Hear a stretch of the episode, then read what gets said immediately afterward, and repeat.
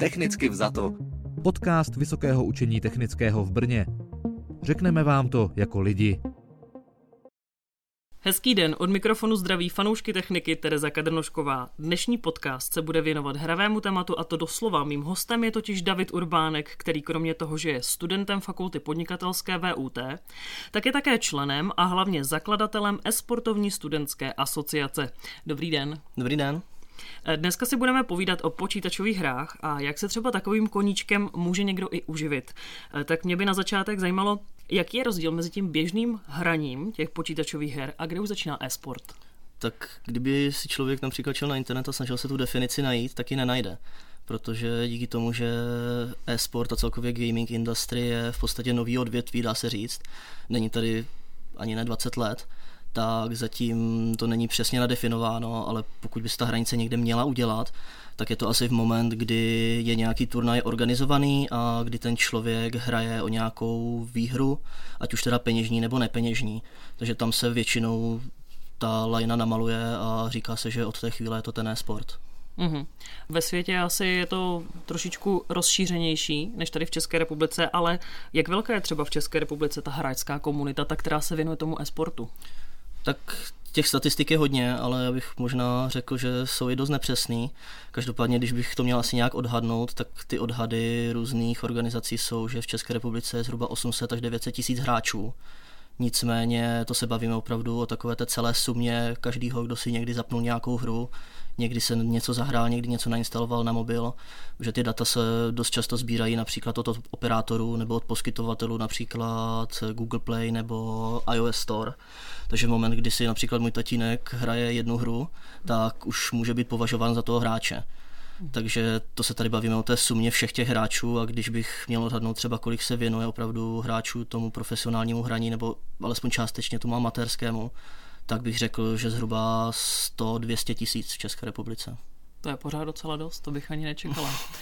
Ehm, já vím, že vy jste mi psal, že v České republice se v tom e-sportu točí ročně asi nějaké 4 miliardy korun, což jsem koukala, že bylo vyčísleno tím eh, koronervem, tím ekonomickým vlastně združením, které se zabývalo na denní ztráty při jarním lockdownu České republiky při koronavirové krizi. Tak se mi to ani nezdá teda tak moc peněz, ty 4 miliardy tam bych, korun. Tam bych možná opravdu ty, ty 4 miliardy korun, tam se to tuším odhaduje spíše v rámci toho herního průmyslu jako vývojářů mm-hmm. a celkově těch her, které se vydávají že to je právě ta velká částka, která právě například s porovnáním s eh, filmovým nebo hudebním průmyslem, tak i když spojíte obrat her, eh, toho filmového a hudebního průmyslu, tak je to pořád daleko méně než ten herní průmysl samostatně, což je v podstatě i dost překvapivý hmm. díky tomu, že jsme tak malá republika a jenom v tom herním průmyslu se točí takový peníze. Co se týče toho e-sportu, tak tam je to teda mnohonásobně míň.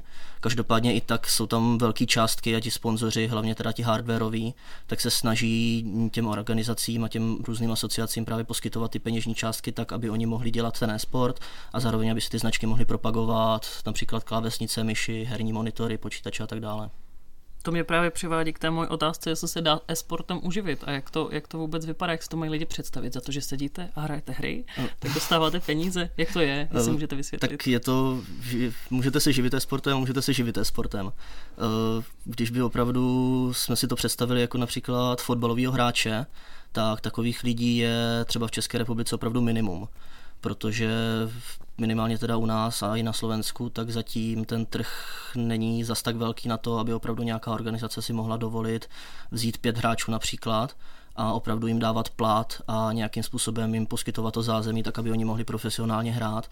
Takže častěji skloňovaný výraz je poloprofesionální hráč, to znamená, že ty týmy si najdou nějaké perspektivní hráče, těm například zajišťují zaplacení cest na různé turnaje, ubytování na těch turnajích, poskytují jim nějaký ten support v rámci například koučů a tak dále, ale ty finanční částky, které pak právě vyhrajou ti hráči na těch turnajích, tak ty si nechávají a to jsou ty jejich příjmy a proto, aby ten člověk se tím mohl živit, tak většinou dochází k tomu, že si ten člověk založí například kanál na Twitch TV, začne streamovat, založí si YouTube kanál, začne nahrávat třeba nějaký tutoriály, začne vysvětlovat, jak se ta hra hraje. A v podstatě dojde k tomu, že ty svoje příjmy rozdělí do takových těch částí, jakože část těch příjmů přichází z toho, že vyhrává turné, část těch příjmů přichází z toho, že mu posílou například lidi donaty nebo subscriby na Twitch TV a část těch peněz dostává například od partnerů, když promuje nějakou značku. Hmm, takže je to takový influencer, který uh, nepropaguje třeba kosmetiku, ale, ale propaguje vlastně a hraje tu hru. Přes, přesně tak. Tam bych možná zmínil, že asi nej, jedním z nejznámějších těch opravdu profesionálů, kteří jsou na té československé scéně, tak je například Guardian, což je slovenský hráč a ten v nynější době tuším hraje za Navi což je zahraniční tým, ale tam, když se podíváme pak na tu strukturu, jakým způsobem to probíhá, tak on opravdu dostává plat za to, že hraje, normálně doma sedí, trénuje s týmem a v moment, kdy oni vyhrajou turnaj, tak část těch prostředků, které se vyhraje, tak se dá zpátky té organizaci za to, že jim poskytuje tu podporu a zbytek těch penězních prostředků se rozdělí mezi ty hráče. To znamená, oni mají nějaký základ, ze kterého oni jsou placení, ale na, nad rámec tady toho si právě můžou vydělat tím, že se třeba dobře umístí na nějakém turnaji velkém. Takže v České republice se tím uživit není úplně, takže by člověk mohl opravdu jenom hrát a živit se tím. Zatím ne, ale myslím si, že k tomu velice rychlou rychlostí směřujeme. Já jsem si všimla na vašich eh, stránkách, že asi první ročník vaší ligy vyhrál tým z VUT, který se jmenoval Holky z techniky. Eh, na fotce jsou teda sami kluci. Eh, mají na sobě trička s nápisem Jsem holka z techniky, což pro upřesnění to byl merch k jedné naší náborové kampani tady na VUT. Tak mě napadá, já teda z vlastní zkušenosti vím, že to tak je, ale hrajou i holky. Holky hrajou, dokonce v nynější době, kdy probíhá naše liga, tak tam máme i ženské zástupce. Každopádně ono je trošku rozdíl mezi tím, jestli holky hrajou ten e-sport nebo jestli se tomu věnují nějakým způsobem rekreačně. Vím, že například, když jeden z lidí z sportové asociace, Lubomír Mikuš a ještě Jakub Čubík z Báňské, tak pořádali Dota turnaj, což je jeden z těch titulů, ve kterém se hraje, tak měli tuším okolo 30 týmů a jeden z týmů tam byl právě vyloženě jen složený z holek a vedli si docela solidně, měli tuším tři výhry a tři prohry, ale není to pravidlem, že by se účastnili holky, no je to spíš taková ta výjimka potvrzující pravidlo. A čím teda myslíte, že to je? To nevím, do, do, do čeho bych tady možná zaběhl, kdybych, kdybych k tomu začal vyjadřovat, ale je to, je to asi celkově tím, jak se ten herní průmysl vyvíjel, protože od začátku to byla vyloženě jako chlapská záležitost v uvozovkách hmm. hodně a ani ty firmy nějakým způsobem se nesnažily marketingově targetovat to tu druhou něžnější část hmm. a díky tomu možná to nebylo tak populární. Každopádně v poslední době vidíme, že opravdu se snaží do toho e-sportu a i do toho gamingu ty holky nahnat a jde vidět, že ono to ty ženské mají zájem. Takže je super to vidět, že se do toho dostávají i holky a já si myslím, že v rámci několika let tady uvidíme opravdu několik profesionálních ženských týmů i v České republice mimo svět a bude fajn sledovat třeba souboj ženského týmu z VUT proti chlapskému týmu z Masárny. Technicky vzato. Podcast Vysokého učení technického v Brně. Pořád se bavíme s Davidem Urbánkem o e-sportu a teď bychom se přesunuli přímo k ESA, e-sportovní studentské asociaci, k té vaší asociaci, které udělal teď záštitu rektor VUT. Tak proč je potřeba asociace univerzitního sportu? Eh, je potřeba, protože se tomu věnuje obrovské množství lidí. Já jsem tady ze začátku zmiňoval nějaká čísla a když se podíváme na ty statistiky blíže, tak momentálně tou věkovou skupinou, která například nejvíce nakupuje hardware a nejvíce se tomu věnuje, je věková skupina od 20 do 27 let, což je přesně ten věk, kdy je člověk na vysoké škole a díky tomu, že na těch vysokých školách zatím neexistovala žádná struktura nebo organizace, která by ty hráče propojovala a nějakým způsobem zaštiťovala, tak před těmi třemi roky, když jsme vznikli, tak jsme si prostě říkali, že bylo by to fajn tady něco takového mít a bylo by fajn, kdyby to dělali studenti. Mm-hmm. Není kontraproduktivní podporovat studenty v hraní her, zatímco jsou na vysoké škole? Tuhle otázku slyšíme hodně často, hlavně od rodičů. Každopádně tady je možná důležité zmínit, že celá ta ESA není jen o tom, že pořádáme nějakou univerzitní ligu.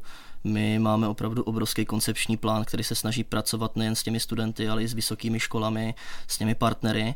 A ta koncepce je taková, že právě nechceme narušovat tu výuku. A když bych řekl například konkrétní příklady, tak naše liga tak začíná od druhého nebo třetího semestru, eh, týdne, mm-hmm. kdy chceme, aby ti studenti měli čas na to se aklimatizovat, aby zjistili, na jaké předměty chodí, kam mohou chodit, aby se třeba zpřátelili s ostatními. Nechceme je na ně tlačit od začátku a zároveň nikdy nemáme finále během zkouškového období. To znamená, my třeba pro tento rok máme finále naplánované pro 4., 5. a 6. prosince, tak abychom to opravdu stihli před tím zkouškovým a ti studenti se nemuseli rozhodovat mezi tím, jestli budou trénovat na naši ligu, anebo jestli se budou učit na nějaký předmět. Hmm. A pak takovou druhou věcí, kterou jsme zavedli možná trošku nově právě v celém tom našem e-sportu českým, je ten, že ti hráči si sami domlouvají, kdy chcou hrát. Protože vnímáme to, v nynější době máme v naší lize studenty z 34 univerzitou, troufám si říct, mm-hmm. myslím a opravdu každý z nich má jiný rozvrh, jiný program, chodí do práce a říct těm studentům, teďka budete v úterý v 7 hodin večer sedět doma a hrát hry, by nemuselo třeba ani polovině vyhovovat. Takže ten systém je takový, že oni na začátku každého týdne zjistí, s kým hrají a sami se kontaktují, oni mají na sebe kontakty ti kapitáni a domlouvají se, kdy mají čas odehrát tu ten konkrétní zápas ten daný týden a díky tomu jim to nezasáhne do toho rozvrhu, protože si to sami domluví a zároveň tom vznikne jakási sociální interakce, kdy oni se musí domluvit, zeptají se, můžeš ve středu, nemůžeš ve středu, on jim řekne, hele, ve středu nemůžu, mám třeba makroekonomii a hnedka tam vznikne konverzace třeba, hele, já taky mám makroekonomii ve středu mm-hmm. a můžu se ji pak seznámit nějakým způsobem blíž. Mm-hmm. Vy tedy zmiňujete makroekonomii, protože vy sám studujete fakultu podnikatelskou a já jsem správně pochopila, tak ta vaše asociace nemá jenom jakoby vychovávat ty hráče, dělat z nich profesionální hráče, ale jak jste zmiňoval ten uh, hráčský průmysl, tak ono teda to má vést k tomu, že v tom hráčském průmyslu je potřeba jako různých uh, pozic, jestli je to tak? Přesně tak a je to jedna z těch dalších koncepcí naší asociace, kdy my se snažíme dávat příležitost studentům pro to, aby se například mohli komentovat, aby se starali o studio, aby dělali marketing, aby opravdu zastávali ty role, které by normálně mohl zastávat sice nějaký profesionál, možná by to vypadalo nějakým způsobem na výši, ale my chceme právě dávat ty příležitosti těm studentům. Takže když dám teďka příklad, tak nám vzniklo nově takové komunitní centrum v Brně, které obsahuje to studio díky asociaci CESA, což je Czech Electronic Sport Association, a díky tomu, že tam máme opravdu jako profesionální výbavu, se kterou by se normální smrtelník nesetkal, tak máme možnost těm student, no, studentům nabídnout, pojďte s náma dělat produkci, pojďte zkusit dělat zvukaře, pojďte zkusit stát za kamerama. A momentálně v tom studiu teda díky nynější situaci to obsluhují pouze dva lidi, ale za normálního stavu je tam asi osm lidí, kteří obsluhují opravdu všechny ty přístroje, snaží se opravdu profesionálně dělat to vysílání a díky tomu pak si třeba do životopisu můžou napsat, tady jsem tři roky dělal pro ESU někoho ve studiu a může třeba v tom i pokračovat. Mm-hmm. Eh, máte přehled, z jakých oborů je nejvíc vašich hráčů? Je to nějak stereotypní? Tak ta stereotypizace je k tomu hernímu průmyslu klasická. Každopádně eh, asi ne, nemá cenu popírat, že jako hodně našich hráčů jsou z těch informatických fakult, ale není to opravdu pravidlo. My máme velké množství hráčů například ze stavebních fakult, elektrotechnik, máme tam lidi, kteří studují psychologii a, nebo právníky a pak je srandovní sledovat například zápas právnické fakulty z Plzně proti nějaké medicíně z Brna, kdy je tam i takový ten přesah toho, že jsou to lidi, kteří by si normálně nenapsali, normálně by se spolu nesetkali, ale e-sport je přesně ta složka toho, co je spolu dá dohromady a co naváže nějakou, nějaký vztah. No. Mají medici čas hrát hry? v nynější době asi ne, no, ale vím, že minulý rok jsme tam měli takovou, no minulý rok, vlastně na začátku roku jsme tam měli takovou paradoxní situaci, kdy nám jeden tým z, teď nevím, co to bylo za přímo fakultu, ale byla, bylo to vojenská, a ti nám oznámili, že nemůžou odehrát semifinále, protože byli povoleni na hranice kvůli kontrolám koronavirovým, takže jsme museli trošku upravit ten harmonogram, kdy se bude vysílat semifinále, ale zase není to tak, že bychom jim řekli, tak to teda ne, budete hrát, opravdu jsme se jim přizpůsobili, tak aby opravdu mohli splnit to, co se po nich na škole vyžaduje.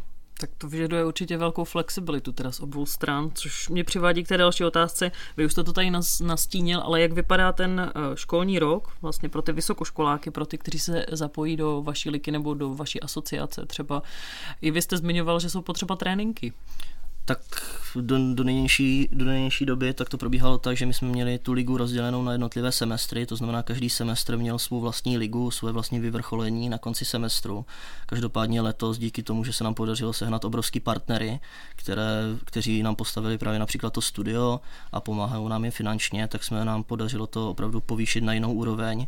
Přejmenovali jsme tři ligu na tři akademické mistrovství a ten způsob, jakým se hraje, je ten, že momentálně se hrajou základní skupiny, ve kterých tuším po osmi týmech nebo jednotlivcích ti hráči proti sobě zápasí, z toho pak následně postoupí do playoff a do finále. Nicméně v těch základních tabulkách se zároveň bojuje o tu možnost, aby se v letním semestru účastnili toho akademického mistrovství a tam taková ta třešnička na dortu je taková, že e, každá škola bude mít v tom titulu vždycky jenom jednoho zástupce. To znamená, my v nynější době například v League of Legends VUT tak má asi 4 nebo 5 týmů, které bojují o to, aby byli co nejlepší, ale jen jeden z těch týmů bude moct v letním semestru říct, já jsem ten, který reprezentuje VUT a bojuje o tu slávu a čest proti jiným školám. Mm. Vy jste se tady toho teďka dotknul a my jsme se to ještě nebavili, my jsme se nebavili přesně ještě o, o třeba těch titulech, ale to je to důležité pro, to, pro ten e-sport, pro to hraní a to je to, co se nejvíc hraje. Tak my si teda tradičně vybíráme tituly, které po nás chce hlavně komunita. To znamená, my vždycky hráčům dáváme vědět, co by si třeba představovali jako další titul. A momentálně naše liga probíhá v Hearthstone, Counter-Strikeu a League of Legends. Nicméně my se snažíme o to, aby ty hry byly co nejvíc diverzifikované a proto i občas děláme turnaje v jiných titulech, to znamená, jsem tady zmiňoval turnaj v Dotě, hrozně často děláme na offline akcích turnaje v takzvaných Warlocks, což je do Warcraft 3 hře, která je stará asi 15 let, mod, a v tom děláme turnajky, což si ta komunita v tom hrozně libuje, ale dost často děláme i právě ty hry v těch starších, ty turnaje v těch starších titulech. A je to asi taková ta nostalgie, díky tomu, že ti hráči si to pamatují, jak to hráli za dětství, když ještě měli čas na takové věci dělat mimo školu, tak si vždycky přijdou, zahrajou si, většinou to děláme například v Learn to Play, což je takový komunitní bar, ve kterým se schází ti hráči a tam vždycky postavíme počítače, dáme na Facebook, že tam bude nějaký mini turnájek a přijdou tam za náma hrozně zajímaví lidi většinou. Jak říkáte o té nostalgii, tak já jsem právě koukala, co se u vás teďka hraje. Vy jste říkal ty tři tituly. Eh, ten Hearthstone, tak to je vlastně původně karetní hra, a která je teďka teda předělaná, ona pořád funguje jako karetní, ale, ale teďka teda ty, ty karetní hra se dá hrát i, i na počítači, jen abych to přiblížila třeba posluchačům. A pak samozřejmě asi v těch střílečkách, tak to, to třeba mě napadne jako na první dobrou. Ale vím, že třeba celosvětově a možná, ale už jsem trošku jako ztratila povědomí o tom, co se teďka hraje, ale vím, že byl velký hit Fortnite. To se u vás nehraje? To se, to se u nás nehraje, my jsme si s tou myšlenkou pohrávali, ale ono přeci jenom najít místo prosto počítačů a zároveň partnera, který vám z toho počítačů poskytne na ten turnaj, je docela ošemetný.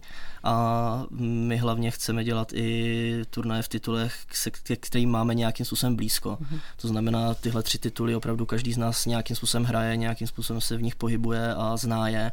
A v momentě, kdybychom udělali turnaj ve Fortniteu, tak možná i plaveme v těch pravidlech, v těch nějakých tradičních eh, záležitostech, které se na těch turnajích dějí a asi to přenecháme nějakým tradičním organizacím v České republice.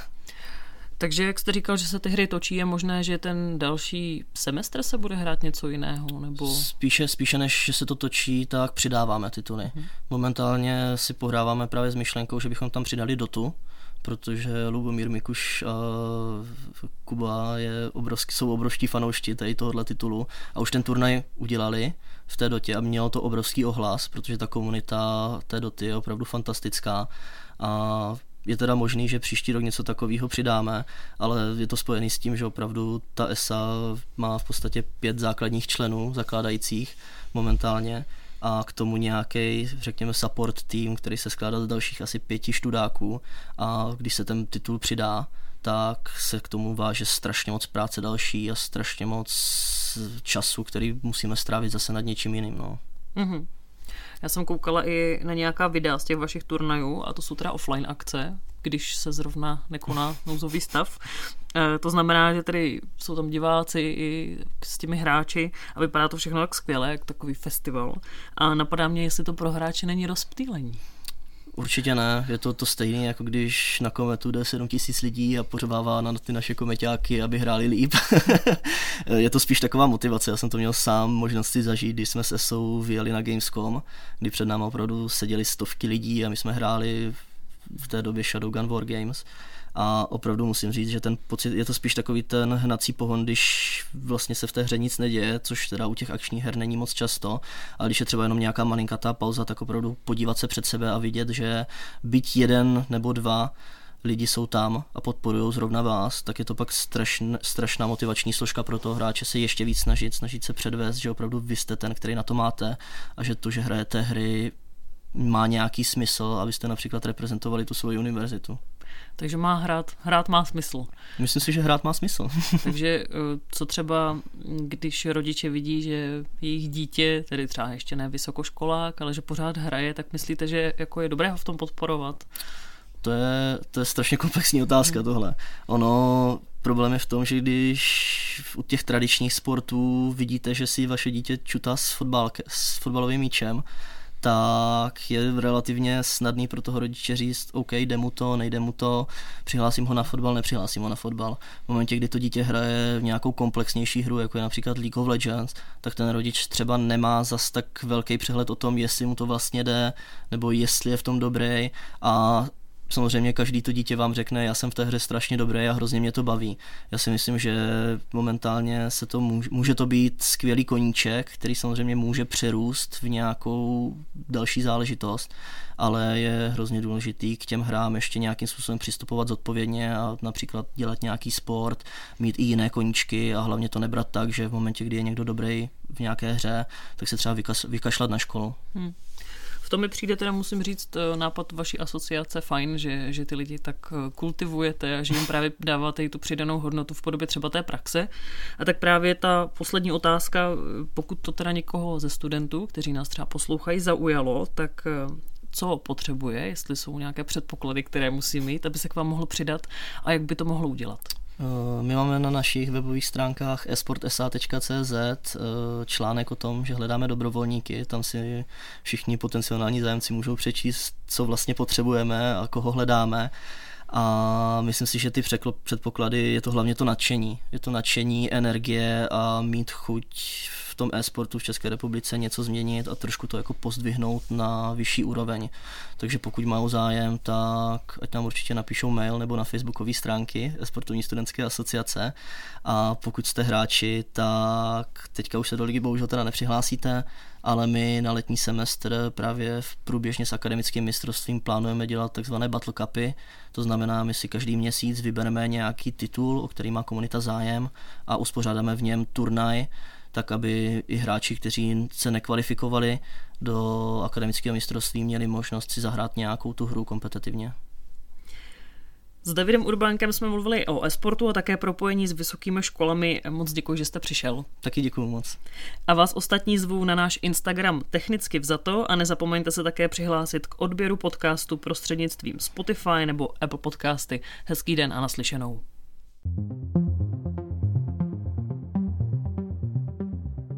Technicky vzato.